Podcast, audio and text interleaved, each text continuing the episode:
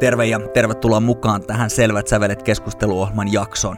Tämän podcastin jaksot käsittelevät melko laajasti suomalaista musiikinopetusta, siihen liittyviä aiheita ja ilmiöitä ja tällä kertaa meillä on erityisen ajankohtainen keskustelu siitä, minkälaisia odotuksia Venäjän hyökkäys Ukrainaan on asettanut musiikkioppilaitoksille Suomessa. No, on tietenkin selvää, että tällaisessa asiassa on monta huolta. Kyseessähän on iso, laaja, geopoliittinen tragedia, eikä meidän nyt tarvitse teeskennellä, että musiikin opetus olisi siinä kaikista tärkein tai keskeisin asia, mutta siitä huolimatta on myös ihan hyvä ja tärkeää muistaa, että nuoret musiikkia kotimaassaan opiskelleet pystyisivät jatkamaan sitä opiskelua myös täällä Suomessa. Ja miten se toimii? Minun nimeni on Mikko Kapanen ja Selvät sävelet podcastia tuottaa Suomen musiikkioppilaitosten liitto. Mukana tänään keskustelussa meillä on Tuuli Talvitie, joka on sekä meidän SMLn hallituksen jäsen ja ollut myös mukana koordinoimassa tätä keskustelua oppilaitosten rehtorien keskuudessa meidän niin sanotulla Reksi-kahveella, jossa asiaa käsiteltiin hiljattain ja toki Tuuli on myös Käpylän musiikkiopiston rehtori itse. Mukana kertomassa myös ensikäden kokemuksia heidän oppilaitoksistaan, jossa ukrainalaisnuoria on juuri aloittanut Ilari Iivonen musiikkiopisto Avoniasta Espoosta. Aloitamme Tuulista. Minkälaiset mahdollisuudet meidän suomalaisilla musiikkioppilaitoksilla on auttaa uusia tulijoita, jotka ovat lähteneet sotaa pakoon?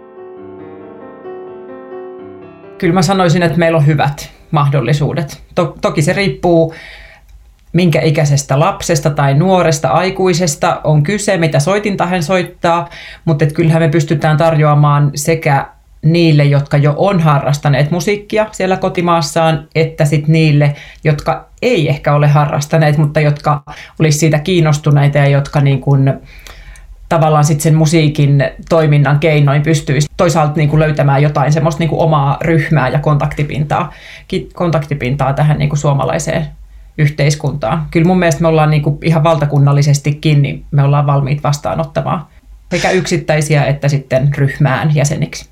No meillä oli nyt hiljattain tässä tämä musiikkioppilaitosten rehtoreiden yhteinen keskustelutilaisuus tästä aiheesta. Millä tavalla sä kuvailit sitä tunnelmaa siellä, että minkälaista keskustelua käytiin, on, oliko siellä niin kuin, mikä, on, mikä on ilmapiiri yleisesti? Ähm, vastaanottava, hyvän tahtoinen halu auttaa tuntuu olevan niin kuin kova. Että ehkä, ehkä myös vähän semmoinen niin kuin, ehkä, ehkä pikkusen niin kuin ymmällään myös osa meistä on siinä, että, että miten me voidaan auttaa. Että me halutaan auttaa, mutta että miten me konkreettisesti lähdetään sitä tekemään. Ää, tietenkin se herättää niin kuin kysymyksiä ja ehkä jopa niin kuin pieniä haasteita lähtien siitä, että mistä me saadaan soittimet ja, ja mistä me löydetään se yhteinen kieli, kuka voi toimia tulkkina, miten me kohdellaan kaikkia yhdenvertaisesti niin kuin, tietenkin se nostaa myös kysymyksiä ja pieniä haasteita, mutta et kyllä mun mielestä tunnelma kaikkinensa oli sellainen, että me, me haluamme yhdessä auttaa ja me ikään kuin tiedetään, mitä me tehdään sitten, kun meillä on, on se ihminen, joka tulee meidän luokse ja kysyy, että, että pääseekö mä teille soittamaan tai pääseekö mä teille laulamaan tai pääseekö mä johonkin teidän ryhmään mukaan, niin, niin kyllä me ollaan valmiit toimimaan. Ja meillä on mukana myös Ilari Iivonen musiikkiopisto Avoniasta. Teillä on ihan käytännön kokemusta tästä aiheesta. Minkälainen tilanne teillä on nyt siellä Espoossa tällä hetkellä päällä? Meillä on sellainen tilanne, että kuukausi sitten tuli yhteydenotto, tuli sähköposti ja sitten puhelinsoitto ja tähän niin kuin meidän lähialueelle muuttanut ukrainalainen perhe ja siellä on 13- ja 16-vuotiaat nuoret, jotka on harrastanut harrastanut musiikkia musiikkioppilaitoksessa tota, Ukrainassa ja he kysyivät opiskelupaikkaa. Ja, ja tota, muutama päivä tästä yhteydenotosta, niin he tuli sitten meidän konserttiin tuonne Espoon tuomiokirkkoon, jossa tavattiin ensimmäisen kerran ja sitten he siellä tapasi opettajan ja vajaa viikko ensimmäisestä yhteydenotosta, niin soittotunnit oli, oli käynnissä. Miten se toimii käytännössä sitten? Nämähän on tietysti yksilöllisiä tapauksia, että tämä nyt on vain esimerkki, tästä ei välttämättä voi suurempia viivoja ehkä vetää, eikä kannatakaan, mutta mikä on teillä niin kuin kommunikaatiokieli esimerkiksi, minkä, miten niin kuin ohjelmisto sopii yhteen, onko, siinä, niin, onko, onko tässä, eh, on, on, on löytynyt ilmeisesti jonkinlaista tapaa toimia eteenpäin? Joo, no tässä oli, meillä oli ryhmissä vapaita tilaa, niin se oli niin kuin sillä tavalla helppo, helppo järjestää. Ja tota, tästä kielestä, niin heidän perheen äidin sisko on asunut 30 vuotta kirkkonummella ja hän on just eläköitynyt, niin hän on sitten tullut, tullut kääntämään, hän on ollut kääntäjä tai tulkkina sitten tota, näillä, näillä tota, sit soittotunneilla. Mutta meillä on tässä tämmöinen todella monikulttuurinen ryhmä tässä Espoon keskuksessa, jossa on useita eri kansallisuuksia, tai, niin, niin, tota, niin siellä ei ole, ei ole koettu sitä, sitä tulkin tarvetta. Meidän opettaja Jose Kasajas on itsekin, itsekin maahan, maahanmuuttaja, et mun käsityksen mukaan siellä, siellä käytetään hyvin sujuvasti niin kuin englanti, espanja, Ruotsi, Suomi on niin kuin se lähtökohta, että siellä on jo neljä kieltä niin kuin automaattisesti. sitä ei edes pidetä, se, siinä ei olisi vielä, sit, mutta sitten siellä on näitä oppilaita, jotka kääntää sit toisille oppilaille, koska tota, Espoossakin on nyt peruskoululaisiin, niin taitaa olla 60 eri, eri kieltä puhuvaa koko Espoossa, että, että sanotaan, että tämä, toimintakenttä on niin muuttunut, että, että, että ihan, ihan kaikkeen ei, tarvista kääntäjää, että jos me puhutaan vaikka nyt sit musiikkikerhosta, kitarakerhosta, niin, niin tota, kyllä se asia tulee aika hyvin selville, jos opettaja osaa soittaa ja kaikilla on halu oppia, niin välttämättä kaikkien kanssa ei sitä yhteistä niin kuin, kieltä löydy. Musiikin kieli on se, joka ratkaisee. Ja mä todistin eilen, mä olin itse eilen oli sunnuntai, niin mä olin täällä itse harjoituksissa soittamassa, kun nämä ukrainalaiset veljekset oli täällä harjoituksissa mukana ja siellä puhuttiin suomea, mutta ei ollut mitään ongelmaa tässä tota, harjoituksissa, kun nuotit on edessä jos siellä on 6-8 vuoden opinnot vaikka konservatoriolla paikallisessa, niin ei se nyt niin paljon erilaista se yhteissoitto, että kun nuotit ja stemma edessä ja sitten nähdään, kun kapellimestari nostaa puikkoon, niin ei siinä tarvitse niin sille online tulkata, että et soitetaan yhdessä. Se on vähän sellainen niin kuin klisee, niin kuin sanotaan, että musiikki on oma kieli. Miten sä Tuuli näkisit tämän tilanteen nyt sitten niin kuin isommassa mittakaavassa, varsinkin jos on paljon lisää tulijoita, niin miten sä näkisit sen siitä, että minkälaisia resursseja, lisäresursseja tarvitaan, onko ne realistisia, miten, mitä sä ajattelisit siitä? Mä ajattelen, että toki meillä on hirveän erikokoisia musiikkioppilaitoksia, jotka toimii tavallaan erityyppisillä profiileilla, ja se sanoisin, että se on jokaisen oppilaitoksen oma asia, että mitä he pystyy, mitä kukakin pystyy niin kuin vastaanottamaan ja mitä pystyy tarjoamaan. Toisaalta me ollaan käyty myös tiivistä keskustelua niin kuin opetus- ja kulttuuriministeriön kanssa ja he on tai Taiteen perusopetusliitto teetti meille semmoisen pienen kyselyn, jonka on toimittanut sinne OKM, että, että, että tavallaan se mahdollinen taloudellinen resurssointi, niin voi olla, että myöskin ihan sieltä ministeriötasolta he pystyvät meitä sitten jatkossa auttamaan. Mutta tämä, tämä on ilmeisesti ymmärtääkseni vielä aivan kesken tämä asia, että semmoista ei pysty lupaamaan, mutta, mutta että se on selvityksessä ja hyvältä näyttää. Joo, nämä tilanteet muuttuu tosi nopeasti ja toi on myös hyvä, hyvä niin kuin muistaa se, että et, et, et Ilarilla on tuolla avo, musiikkiopisto Avoniassa on tietysti hyvin omanlainen tilanne, koska siellä on jo niin kuin monikulttuurisuus on arkipäivää joka tapauksessa. Meillä on sitten tietysti monenlaisia oppilaitoksia ympäri Suomen, osa on kasvukeskuksessa osa haja-asutusalueella ja sivutoimipisteitä ja kaikkea mahdollista, mutta, mutta tota, tietysti ehkä nyt oletettavaa on, että jonkin verran ihmisiä usein sitten, mitä tulee, niin tulee enemmän niihin isommille paikkakunnille myös. Vai miten, miten, minkälainen ajatus teillä on siitä?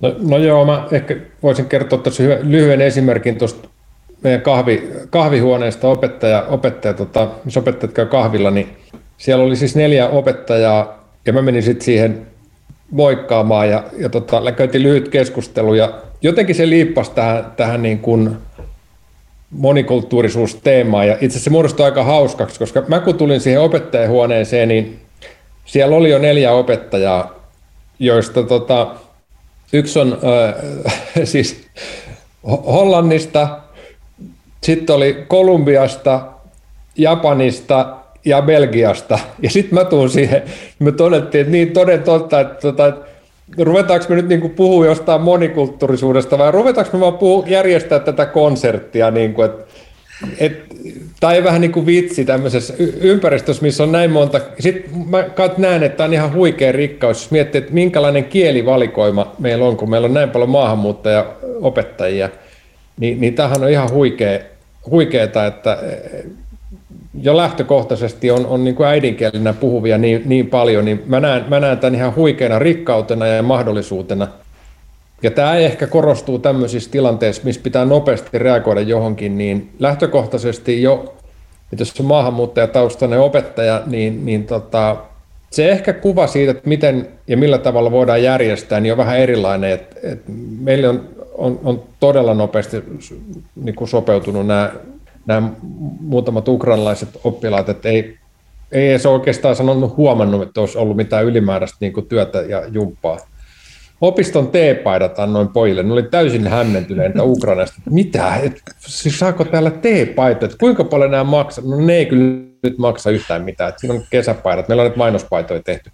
Ja opiston tämmöisiä kyn, kyniä. Niin se nyt ei, mä luulen, että siellä Ukrainassa ehkä on vähän erilainen systeemi, mutta varmaan jokaisessa oppilaitoksessa tämmöisiä pikkujuttuja, joku lyijykynä tai muu, niin se nyt ei ole kummallinen juttu, mutta ne oli niin kuin todella niin kuin otettuja tämmöisistä pienistä huomio-osoituksista, ja sitten ottaa huomioon se, että toiset on lähtenyt, ne ei edes soittimia ehtinyt ottaa, niin niin kova kiire, kiire tuli siellä, että tota, mutta soittimetkin on saatu, saatu järjestyä. Mutta ehkä tästä, tästä monikulttuurisuusteemasta, mä vielä sanon, että Suomihan on tosi erilainen tässä suhteessa, että, että meillä on erilaisia alueita, niin tämä varmaan niin kuin aluekohtaisesti nämä erot on tosi isoja henkilökuntarakenteessa ja sitten siinä, että kuinka paljon alueella on maahanmuuttajia tähän vielä tähän kommenttiin lopuksi. Viime elokuussa Espoossa ekaluokkalaisista, niin 28 prosenttia ekaluokkalaisista puhuu muuta kieltä äidinkielenään kuin suomea tai ruotsia. Eli melkein 30 prosenttia, niin sitten kun ottaa huomioon, että Espoossakin se on siellä noin 3000 huitteessa on se ikäluokka, niin tämä muutos, mikä tapahtuu tämmöisessä niin kuin lasten ja nuorten niin kuin taustassa, niin se on, se on todella iso ja se, se on niin nopea se muutos, että tota, vaikka mä oon ollut yli 30 vuotta Espoossa, niin, niin silti mä on vähän, että mit, miten tämä on näin, näin nopeasti tapahtunut. Voisiko sitä summata niin, että, että tietyllä tavalla tämä niin muutos, joka on rakenteellisesti tapahtunut aikaisemmin, niin se on ikään kuin valmistanut tätä pohjaa, että nyt sitten voi, jos tällainen tilanne nyt tulee niin kuin on tullut, niin ollaan paljon valmiimpia siihen. No näin mä ainakin, näin mä ainakin näen, että, ja tämä on muutenkin niin voisiko sanonut niin kuin kansainvälistynyt tämä, meillä on just tämmöinen joku festivaali oli, oli, missä jaettiin palkinnot, niin siellä oli osallistuja. Tämä tehtiin netissä, niin siinä oli Ukraina, Valko-Venäjä, Liettua, Latvia, Eesti ja sitten Suomi. Meillä on tämmöinen yh- yhteistyöjuttu, oli tämmöinen festivaali, siis niin kuin netissä, netin yli. Ja tota, ei, ei tämmöisiä ei ollut kymmenen vuotta sitten. Ja nyt se on niin kuin ihan joka niin kuin arkipäiväistynyt tämä niin kuin et enemmän keskitytään mun mielestä musiikkiin ja asiaan kuin siihen, että kuka on kotoisin mistäkin tai mitä kieltä se puhuu, niin ei sillä oikeastaan enää niin kuin iso, iso merkitystä. Et, et tota, mikä mun mielestä ollaan oikeassa suunnassa, että musiikki ja sisältö ratkaisee, eikä, eikä nämä muotoseikat, niin kuin, että mistä päin tai mikä on synnyinmaa, mitä väliä sillä nyt on, että soitetaan nyt yhdessä ja tehdään musiikkia ja taidetta. Tämä on tämä juttu tässä. Se on varmaan ihan just näin, ja ja mitä sitten nyt, ja puhutaan näistä käytännön asioista, niin sitten nämä numerot, ja nyt te, nämä numerot on vielä tietysti aika, aika pieniä ehkä tällä hetkellä, ne niin kuin kasvaa, ka, kasvaa ja to, toivotaan tietenkin, että tilanne siellä rauhoittuu, eikä niiden tarvitse kasvaa sen enempää, ja ihmiset tietysti pääsee myös takaisin omaan kotimaahansa, se on, se on tietysti varmaan kaikilla myös niin kuin toiveena, että jokainen saa, saa elää hyvää elämää, elämää siellä, mutta mit, mikä meidän tilanne on sitten, jos, jos nämä numerot nyt niin kuin kasvaa, kasvaa isommiksi, niin, niin kuinka, kuinka valmiita me ollaan sit pitämään huolta kaikista niistä ihmisistä, tai, tai pitämään huolta, mutta auttamaan heitä? No mä, mä Espoosta sanon vaan nopeasti, että me tehtiin semmoinen sopimus, että Espoossa on kaikki, kaikki yksityiset valtionosuutta saavat oppilaitokset, niin pystytään tänä keväänä niin järjestämään se oppilaspaikka, niin kuin vapaa kaikille tulijoille tänä keväänä ilmaiseksi on toki selvää, että sit jos määrät kasvaa niin kuin todella huomattava isoksi, niin sitten tilanne tietysti muuttuu. Mutta tämän, tämänhetkinen tilanne, ne määrät on kuitenkin sit niin pieniä, kun ottaa huomioon, että täällä on aika monta tuhatta lasta taiteen perusopetuksessa, niin, niin tämä nyky, nykyinen tulijamäärä, niin siellä on ryhmissä ollut sen verran tilaa, että tota, se ei, se ei niin kuin sillä tavalla vielä, vielä sitä, sitä rakennetta silleen muutu, mutta on, on toki selvää, että että sitten jos määrät kasvaa tosi isoiksi, niin sitten niitä vapauttilaspaikkoja, joka ei voi niinku ihan loputtomasti, niitä ei vaan ole. Että tota, Mutta mut tämänhetkinen lukumäärä, mitä nyt on, niin, niin näyttäisi, että ihan hyvin selvitään tämä kevät. Ja, et syksy, siitä ei tiedetä yhtään mitään. Syksyn tilanne pitää katsoa sitten erikseen syksyllä. Mutta tälle ollaan Espoossa sovittu itse oppilaitosten kesken. Ja, ja tota, meillä on aika, meillä, mun pitää sanoa, että meillä on hurjan mukava, mukava niin porukka Espoon oppilaitosten kanssa, että meillä on oma, oma niin kuin nopea keskusteluryhmä, mistä tämä asia niin kuin käytiin jo reilu kuukausi sitten läpi, läpi niin kuin tosi nopeasti ja, ja tota, kulttuuritoimi on tässä mukana.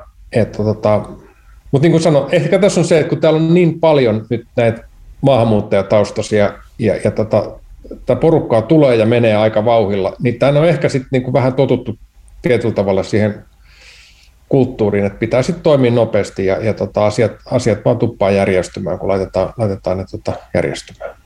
Tuuli, teillä Helsingissä olet Käpylässä rehtorina. Sanoit, että teillä ei, teillä ei ole vielä tullut Ukrainasta tulijoita, mutta miltä tämä tilanne niin kuin näyttää teillä sitten oppilaitoskohtaisesti? On, onko, onko, onko tulossa ihmisiä tai, tai miten te olette niin kuin varautunut sitten teidän oppilaitoksessa? No itse asiassa mä viime torstaina puhuin tästä meidän opettajille opettajien kokouksessa ja ikään kuin puhuin tästä niin kuin, toisaalta niin kuin SMLn laajemmasta linjasta ja toisaalta niin kuin Helsingin Rexifoorumin tai meidän laajemmasta linjasta, niin heti sen jälkeen niitä on nyt, niin kuin, olen saanut jo kolme yhteydenottoa. Eli tota, että kyllä niitä nyt niin kuin, selvästi ollaan sellaisessa jossain taitekohdassa, että nyt, nyt niitä lähtee tulemaan. Samoin mä itse asun täällä Akaassa, niin on tavallaan jonkunlainen, en nyt sano ehkä ihan maakuntaperspektiivi, mutta niin kuin perspektiivi muusta kuin pääkaupunkiseudusta, niin tota, eilen olin mukana yhdessä semmoisessa lasten tapahtumassa, jonne, jonne tuli viisi, viisi tota, ukrainalaista perhettä ja, ja, ja jotenkin siinä totesin, että, että kyllä me suomalaiset olemme jo jollain tavalla niin kuin valmistautuneet siihen, että me olemme valmiit vastaanottamaan, oltiin me sitten niin kuin Espoossa tai, tai täällä Akaassa tai jossain, jossain pohjoisessa.